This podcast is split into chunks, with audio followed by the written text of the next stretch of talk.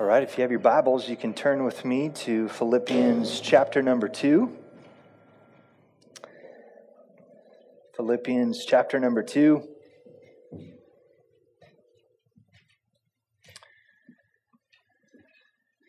If you think about it, you can pray for uh, my little daughter, Olivia. She's uh, staying home with mom, sick this morning, so they're having a good old time. A little mother daughter bonding time this morning, so keep them in your prayers. I know there's some others that are battling some sickness as well.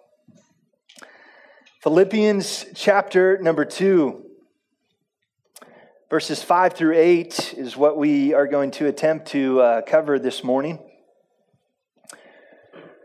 Over the next uh, really few weeks, uh, we're going to dive into what I would describe as probably one of the most beautiful, descriptive passages of our Lord and Savior Jesus Christ. It is just rich text, saturated in the gospel. And there is there's much for us to reflect on as we consider our relationship with the Lord. Um, I don't know about you, but there is often the struggle that I have with familiarity. What happens with familiarity? Things that become familiar, often, if not careful, we can become complacent with those things. The beauty, the magnificence of certain things can just become background. They can just become white noise. They can just kind of become something that's there. Maybe it's a relationship. Think about your uh, relationship with your spouse. Whether you've been married for maybe a few months, a few years, or a few decades, um, you just kind of assume or count on this, this fact, maybe that uh, you wake up and that spouse is going to be there. Maybe the excitement and uh, the joy of those dating years and uh, early years of marriage, they they can kind of give way to the demands of life and responsibilities and adulting and bills and finances and, and kids and a host of other challenges. And maybe that spouse we've never verbalized, but in our heart, maybe that relationship grows a little dim.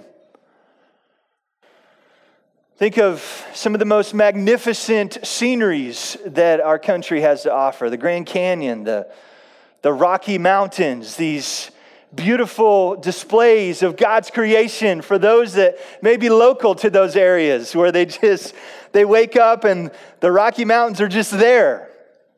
Maybe I hope that they don't ever just become complacent with that reality, but maybe over time they just lose this reality that wow, that's really an incredible background and scenery. Maybe it's in Missouri or Missouri this time of year. We don't, I'm having a hard time thinking of something that's good in Missouri in the, in the month of July and August. But, uh, you know, maybe it's a, uh, just a good old fashioned Midwest sunset uh, that we just don't take the time to stop and recognize the beauty and the grandeur that is present in that moment, right? Things that are familiar can just become complacent in our lives. Have you ever fallen prey to that, right? And I think, in, in a similar sense, the gospel for our spiritual lives, our relationship with the Lord as a, as a believer, as a Christian, as a, as a Christ follower, the gospel, Jesus Christ, the beauty of this redemptive story, can it sometimes just become a little dim in our lives? I'm thankful for rich passages of Scripture like Philippians chapter 2 that we can go to, that we can run to, and that we can remind ourselves of all that Jesus has done. We can remember all that God the Father has provided for us through His Son. We certainly can be thankful for the ministry of the Holy Spirit, the, the Spirit of Christ that resides in us for those that have confessed with our mouth and believed in our heart that God hath raised him from the dead, we have been saved. Is that still a glorious truth in your life? The beauty of a wretched sinner being adopted into the family of God. Undeserved, unmeasured grace, boundless mercy applied towards us through Jesus. And certainly, Philippians 2 reminds us of these beautiful, beautiful truths. So, over the next few weeks, it's an opportunity for us to stop and smell the roses, so to speak, of the gospel. To take an intentional time to slow down and to reflect on and remember Jesus. John chapter number 1, verse number 14. And the Word became flesh and dwelt among us. And we have seen his glory glory as of the only Son from the Father, full of grace and truth. Is that who Jesus is to you? And maybe the cares of this world, maybe struggle with sin, difficulties at home, difficulties at work, the uncertainty of the future, the chaos that we live in in the society, headlines that are swirling. Feels like World War III potentially on could happen at any moment, right? There's a lot of struggle and difficulty, fear, chaos that can grip our hearts. But, friends, this morning, let us look to Christ. Let's run to Him. Remembering that He says, Come to me. My yoke is easy and my burden is light. And so that's my hope and my prayer this morning as we look to Jesus, that we would gaze into his face. We would soak and linger in the glory of the Lord this morning. And I pray that as we see Jesus in Philippians chapter 2, that we would surrender our hearts to the Holy Spirit and allow him to work, allow him to move and to change us to become more like him day by day. He is our example, and we are called to have this mind among us, which is yours in Christ Jesus. Let's open in a word of prayer. Should we prepare our hearts to receive the word of God?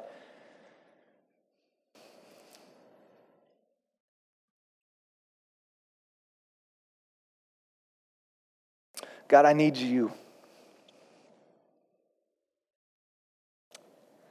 I need you in this moment to be big. Christ, I pray that your name would go forth with great power.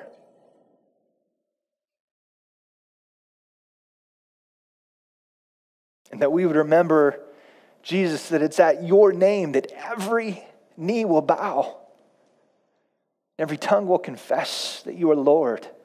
What an incredible truth that is. But we recognize even this morning in our own sinfulness that your name often doesn't carry with it the reverence and awe and majesty that it should. So I pray as we look at these few verses this morning that you would use your word to just do an incredible work that I cannot do. I pray that your word, again, would not return void. That is my hope this morning and a promise that I cling to that your word will always have its way in our lives. So I pray that you would allow me to get out of the way and that your message would go forth with clarity, with confidence, and with boldness, and that as hearers, that we would receive your word in a humble way. We thank you for what you're going to do in Jesus' name. Amen. The big idea, excuse me, the title of our message this morning is The Hymn of Christ. The Hymn of Christ. There'll be more explanation on that title as we work through um, our, our expositional study through these few verses, but um, the hymn of, of Christ. And our big idea this morning is this just as Jesus displayed perfect humility in the gospel, we too are called to model his life of humble service to others for the glory of God.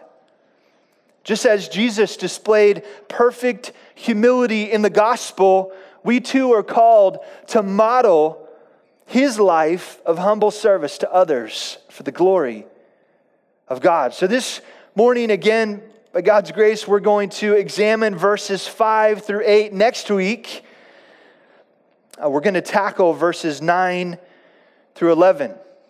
As we work through these few verses, this will really take us full circle as we look at the descent of Christ, his humiliation from the glories of heaven, and then through this divine act of humility, this willful giving of himself on the cross, through this sacrifice of becoming obedient even to the point of death on a cross, we will observe his ascent and his exaltation.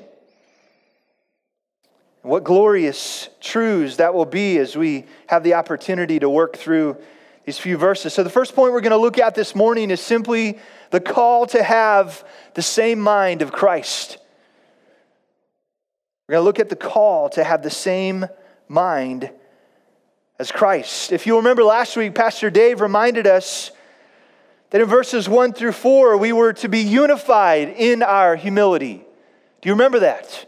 There was a, a core truth calling us to be unified as the body of Christ to exemplify uh, this disposition and this demeanor that has been displayed through the perfect humility of our Lord and Savior Jesus Christ. And we were called to have the same mind, being of one mind, of full accord.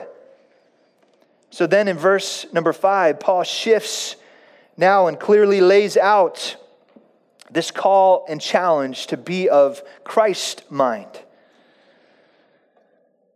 Romans 8, verse number 9. You don't have to turn there, just a quick supporting reference. Paul says this You, however, are not in the flesh, but in the Spirit, if in fact the Spirit of God dwells in you. Anyone who does not have the Spirit of Christ does not belong to Him. And this is really what we're after this morning. If you are in Christ, if you know Jesus Christ as your Lord and personal Savior, what then should it look like for us to live out that relationship in Christ? In the context of the body of Christ, in context of the world that He has placed us in, our spheres of influence, to be salt and light, to be ministers of reconciliation, to be ambassadors of Jesus Christ, and to take the good news that Jesus saves to those that are desperately in need of it.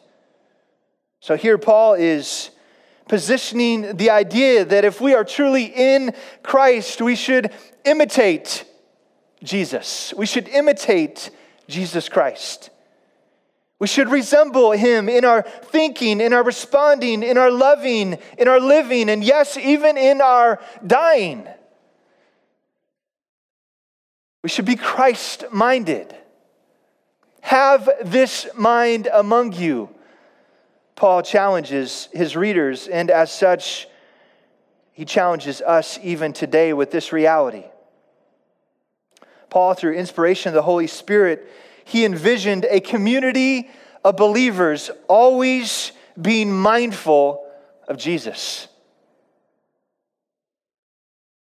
Let me say that one more time. Paul envisioned a community of believers always being mindful of Jesus. Now, I want us to just take a quick timeout. You say you're pretty early in the message to call a timeout, but we're going to do it. I want you to just think in this day, up until this moment right now, Saturday, this past week, how often were you simply mindful of Jesus? Interactions in the home, with your spouse, your kids, interactions with neighbors, at the workplace, kids with your neighborhood friends and buddies that you hang out with, you're playing ball with, you run around the neighborhood with. Were you mindful of Jesus? This is what Paul envisions as he has written this letter to the church at Philippi It was all about the gospel. For Paul and his challenge to this church, the gospel of our Lord and Savior Jesus Christ, it was never just a, a final event. It was never just a thing to check off, to do, an, an accomplishment, a destination that we arrived at. It, the gospel was never any of those things. For Paul, the gospel was the very breath that he breathed, it was the lifeblood of his very existence. The Jesus that saved him was the Jesus that guided and directed him. It was his hope, it was his joy, it was his peace and satisfaction in this life.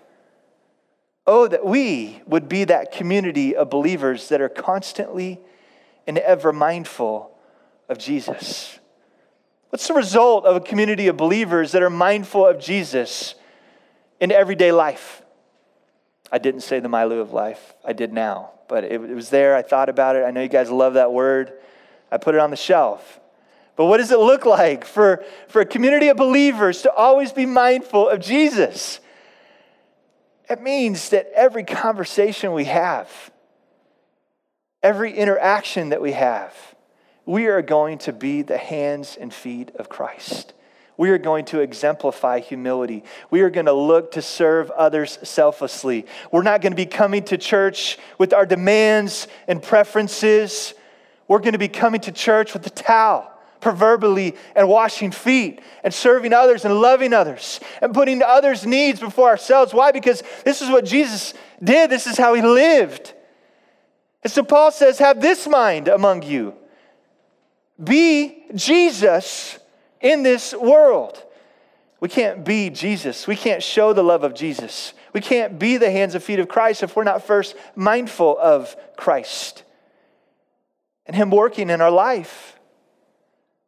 Are other priorities, other demands, other things more important? Isn't it so easy, friends, to allow other things to slip in to our lives and to start to climb up the priority list in our life and we go a day, we go a week, we go a month, a quarter, potentially even a year with Jesus Christ and the gospel on the back burner of our life. Oh, that we would be stirred up this morning to remember Jesus and that God would cause us to develop a reflex, a habit of remembering Jesus and being mindful of Jesus, of having this mind among you which is yours. It is yours. It is possible.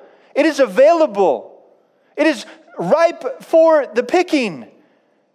Have this mind among you, which is yours in Christ Jesus. If you are in Christ Jesus, friends, you can walk as Jesus walked.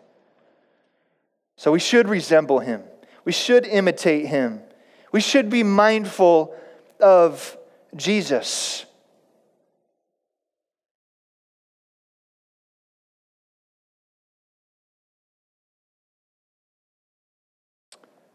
verses 1 through 4, Paul is essentially exhorting his readers to have the attitude and the mind that Jesus had. The beauty of this exhortation right here, right out of the gates in verse number 5, is that it is 100% enabled by Jesus. It's not anything that we can manufacture, it's not anything that we can produce. We can't be humble as Jesus was humble in our own strength. We can't just pick ourselves up by our bootstraps and try harder.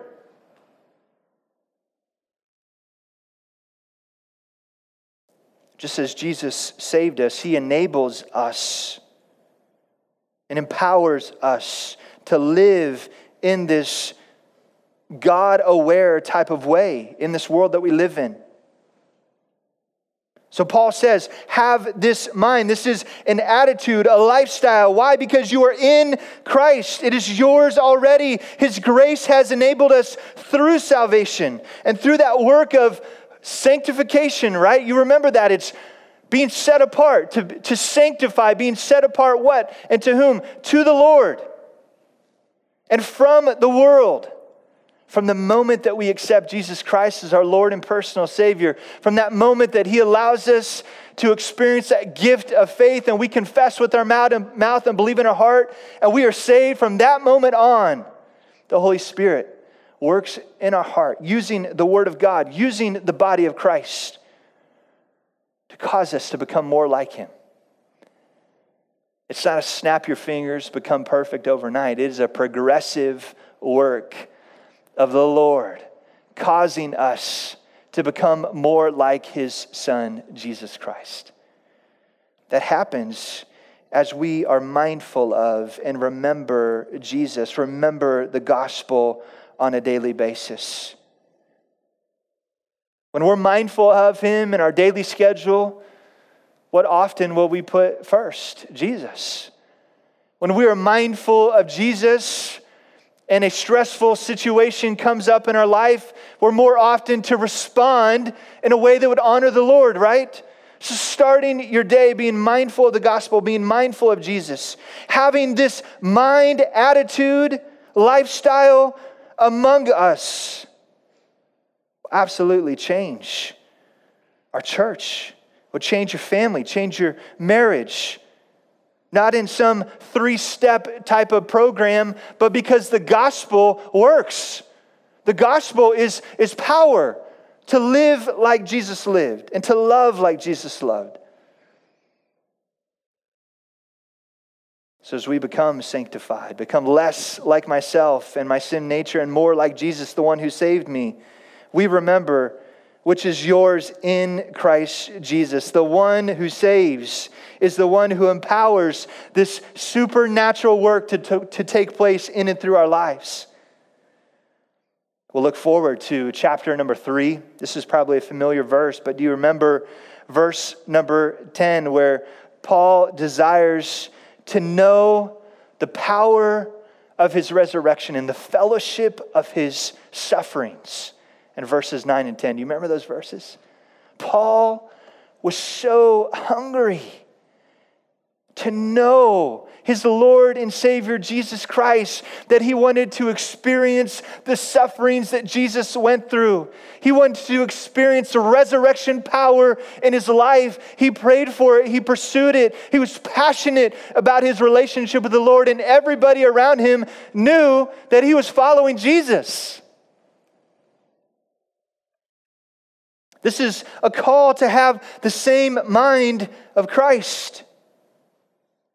So it's here in verse number five that Paul encourages all believers to be Christ minded in the way that they think and act toward one another as they remember the common bond and unity that we talked about last week in verses one through four. The unity that we have in not our commonalities, not our likes and dislikes not the standards that we keep, but the common bond that we have in Christ, in the gospel. So, this is a call again to have the same mind as Christ. Second point we're going to look at this morning is the example of humility in the life of Christ. So, we've been called to have this mind of Christ and now Paul's going to take some time and some moments to put on full display of exactly what it looks like to live like Christ, how Christ lived, his attitude, his thoughts, his actions. In coming to this earth, he's going to put it on full display so that we have a perfect picture and example that by God's grace we can imitate the heart and that mind in our own lives as well. So, before we dive deeper into our text, I want to lay just a, a, a quick bit of a foundation by way of context, and hopefully, this will help and aid your overall understanding of how this passage is, is structured. It will help us in our overall understanding of what Paul would have us to be mindful of concerning the life and ministry of Jesus. So, our entire passage uh, verses 5 through 11. Again, this is one continuous sentence in the original Greek. So, this is one thought. This is one focus point that Paul really doesn't want it to be interrupted or he doesn't want anything to uh, take away from this. It's just one core thought about Jesus Christ and this example of humility. So, Paul would have us view this instruction holistically within this broader context. However, verse number six, we see a shift or a change in what we would call the literary form.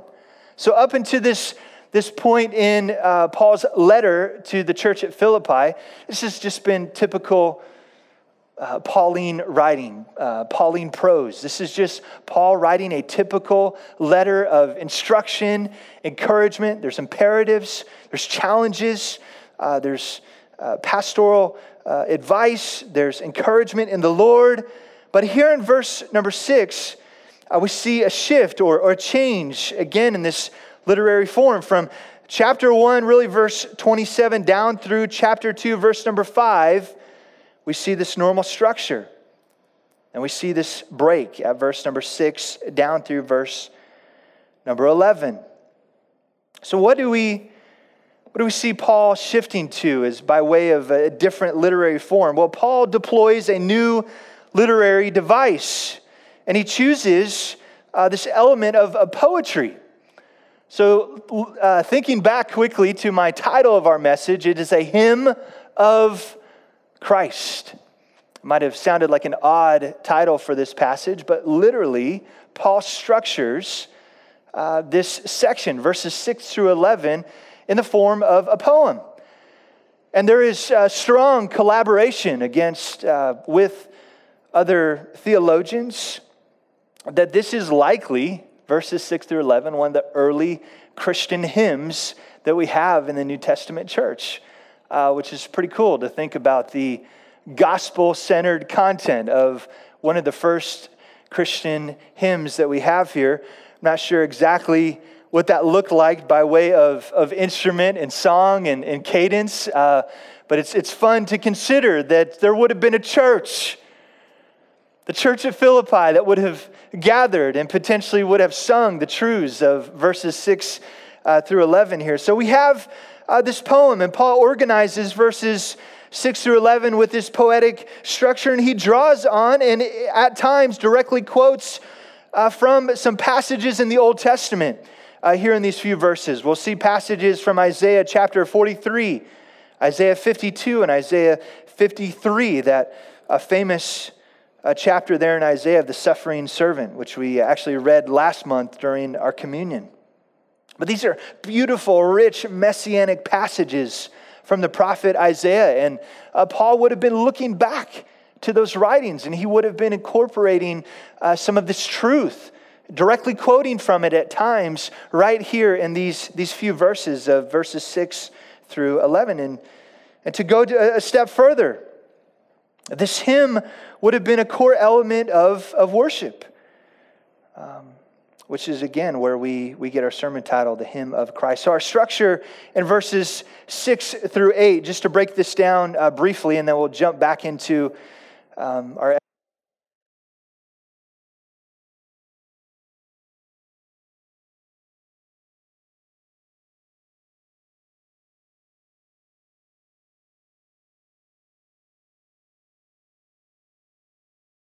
focus on what he did do. What Jesus, so the question that we'll start with, what did Jesus not do in verse number six? Let's read it. Verse number six Who, though he was in the form of God, did not count equality with God a thing to be grasped. Jesus, being in the form of God, did not count equality with God a thing to be grasped. This is the mind that Jesus had. And as such, this is the mind that Paul is calling us to have among us, which is ours in Christ Jesus. So, although Jesus was God, he did not count or consider his deity. The reality that he was God as something to exploit or take advantage of for his own gain. Did not count equality a thing to be grasped. This literally has the idea of a white, white, excuse me, knuckled grip on something, right? Have you ever been so scared in your life that maybe going down a roller coaster or something happened and you just you just grabbed onto something and man it just took you a moment to let your heartbeat kind of calm down before you could let go of your your grip on that. This is the type of mental picture that we have here of of jesus on on the negative side. If he he would have counted this as a privilege and a right to exercise he would have had this white knuckled type of grip on the reality that he is God, that he was certainly a part of deity, a part of that perfect triune God. Three persons, one God, God the Father, God the Son, God the Holy Spirit. God the Son, Jesus, was fully God. But he did not count equality with God something to exploit or take advantage of for his own gain. We see this word form in the form of God, the form of a servant. We see this word in verse number six and verse number seven. It's the only time that we see this word in the New Testament. So, this, this hymn would have been reminding the readers of what the pre existing state of Jesus as God. Paul would want them to come uh, to no other conclusion that the, this reality that Jesus, the one that had saved him, that, that had come and, and gone to a cross and, and shed his blood and went to a tomb and, and rose again on the third day, that that Jesus was not just a good man, a good prophet, somebody that had some good teaching, somebody that, that did some really neat miracles and did some cool things on this earth. No, he was God. That was the conclusion that Paul would want his readers to come to. And so, as Paul worked through this poetic hymn of Christ, he was reminding the readers of the pre existing state of Jesus as God. In this world we live in, that is, in their perspective, a fallacy. Sure, Jesus was a good prophet. He did some good things. You know, if you want to follow his teachings and, and, and be a good person and, and love others, great. But there is much hostility and much rejection that comes when you assert that Jesus is God. If you'll remember, Jesus got himself into some trouble with some crowds, some Pharisees, some Sadducees. As you remember years back, as we went through the Gospel of John, Jesus claimed to be God. I and my Father are one. The high priestly prayer of Christ in John chapter number 17, Jesus clearly establishes himself as God.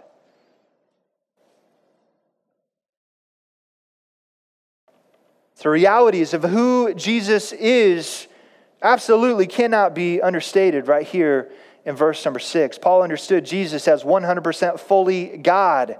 And in this description of the descent and humiliation of Jesus, Paul leaves no question as to who Jesus is, but he also gives some great insight into the God, excuse me, into the example of humility that Jesus put on display, even the deity of God was not something Jesus was going to leverage for his own advantage. He was God, he was equal with God, and he had every right and certainly could have chosen to remain in that state, but it wasn't something that Jesus had to hold on to because Jesus had the mind of humility, because he knew this eternal redemptive plan that the three persons of the Godhead were constantly working out in all stages of history, Jesus knew that he was plan A and there was no plan B. There was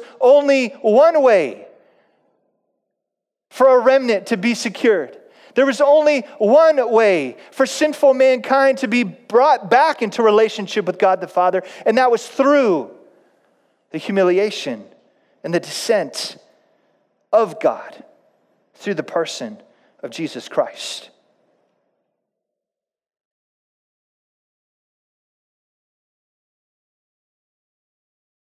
Because Jesus had the mind of humility. What did Jesus now do? Let's look at verse number seven. Verse number seven says, But emptied himself by taking the form of a servant, being born in the likeness of men. But emptied himself by taking the form of a servant, being born in the likeness of men. It should be no surprise here that in this verse, verse number seven, that the understanding and interpretation of Jesus, who is God and who is equal with God, this Jesus that emptied himself, that this verse has been the cause of um, much division. Um, so, by God's grace, uh, we're going to look into God's Word and attempt to make sense of what God means by Jesus emptying himself. So there's really three main interpretations that are present. I'm going to give you these, uh, these three interpretations just for your own benefit, and you kind of get an idea of how this idea of Jesus emptying himself may be viewed in other uh, strands of um, denominations or, or, or Christendom. We first have the kenotic theory. Christ, this views that Christ emptied himself by divesting himself of divinity, divine attributes, divine glory, or divine power. Literally, that Jesus ceased to be God, that he was 100% fully man uh, but not God when he took on flesh, when he emptied himself.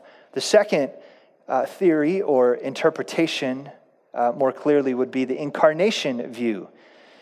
This would simply believe that Christ emptied himself by becoming a human being in the form of a slave or servant. This is a, the most literal hermeneutic that we can have or interpretation that we can have of verse number seven.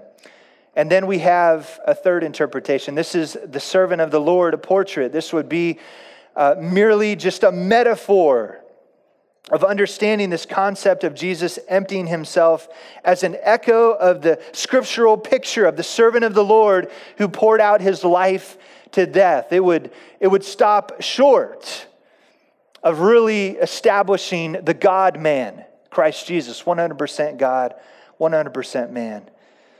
Uh, maintaining full deity while taking on fully the flesh and the servanthood of mankind. So, the big question surrounding a proper interpretation of this word emptied really starts with asking of what did Christ empty himself of? What did Jesus Christ empty himself of? I believe this basic question can be best understood within the context of the passage. So let's, let's read this one more time. Verse number seven, but emptied himself, how? Or by what means? By taking the form of a servant, being born in the likeness of men. And we just read a very strict, literal, historical hermeneutic on this.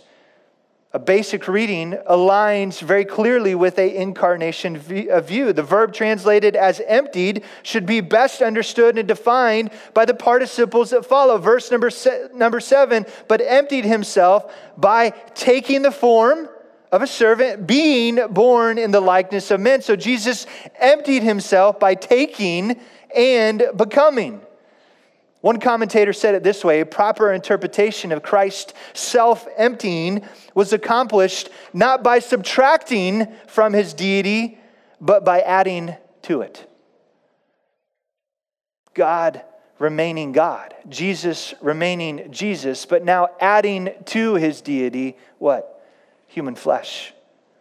Taking on the form of a servant, being born in likeness of men.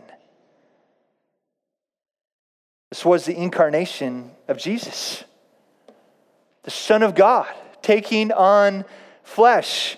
We don't often read Matthew 1 outside uh, Christmas season, uh, but a good reminder here Matthew chapter number 1, verses 21 through 23.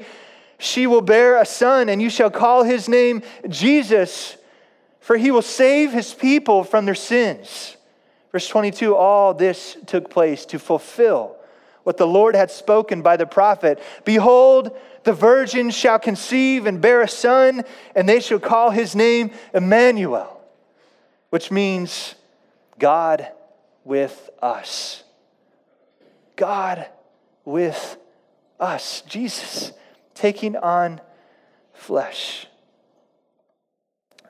Verse number seven, when viewed and interpreted within the whole view of Scripture, will lead to one of the most beautiful and important tenets of doctrine, and that is the incarnation of Christ. Friends, we have to hold to these core tenets of Scripture. You remember the early New Testament church uh, that's described in the book of Acts, Acts chapter 2, verse 42. They devoted themselves to what? The apostles' doctrine, fellowship, prayer, breaking of bread. This is what the early church committed themselves to the apostles' doctrine. They had to believe that Jesus came and took on flesh, and they had to keep on believing that. They had to stay committed to these core doctrines that were passed on from the apostles. Jesus was more than a good teacher, he was more than a good prophet. The tomb is empty. Why? Because he was God. And when his fleshly body was laid in the tomb, he alone had power to defeat sin, death, and hell and rise from the dead.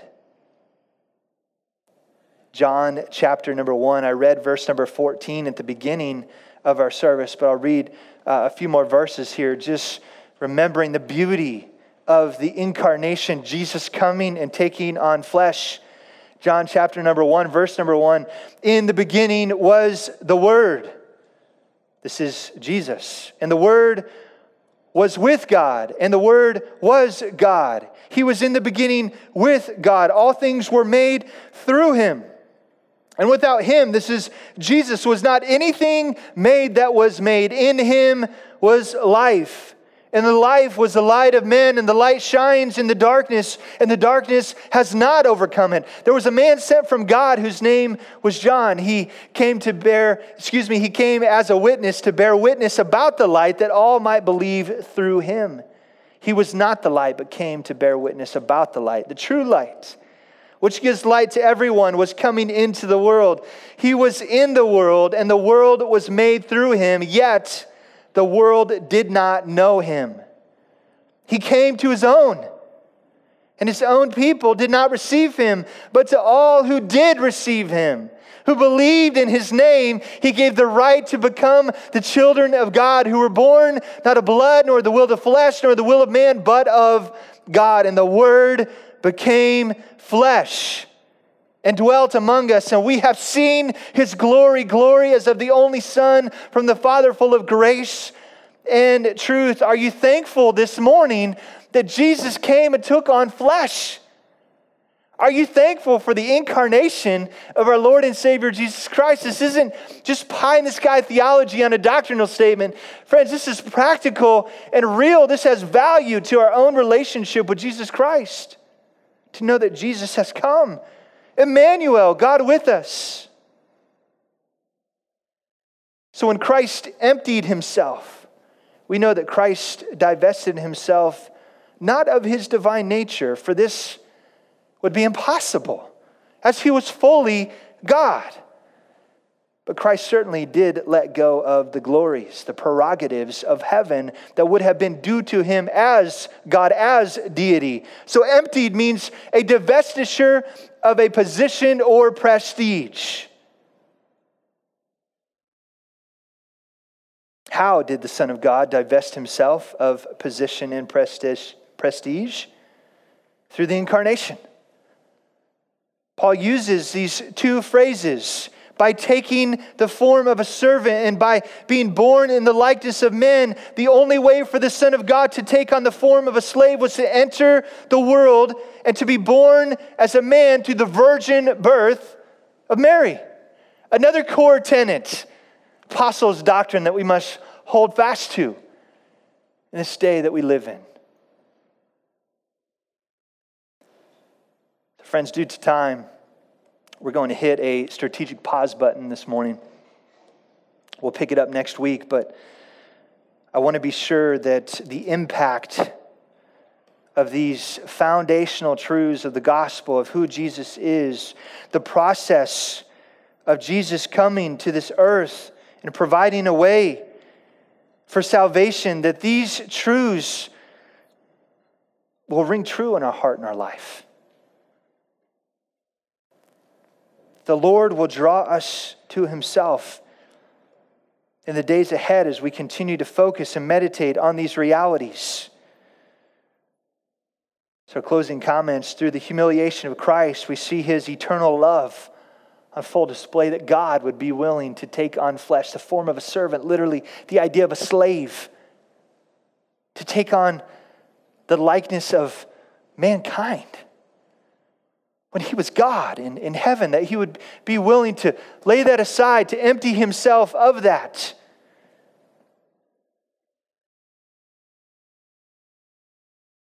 We see his love, God's redemptive plan at work, God giving of his only Son, the Son willingly embracing this call to humility and perfectly fulfilling the will of the Father.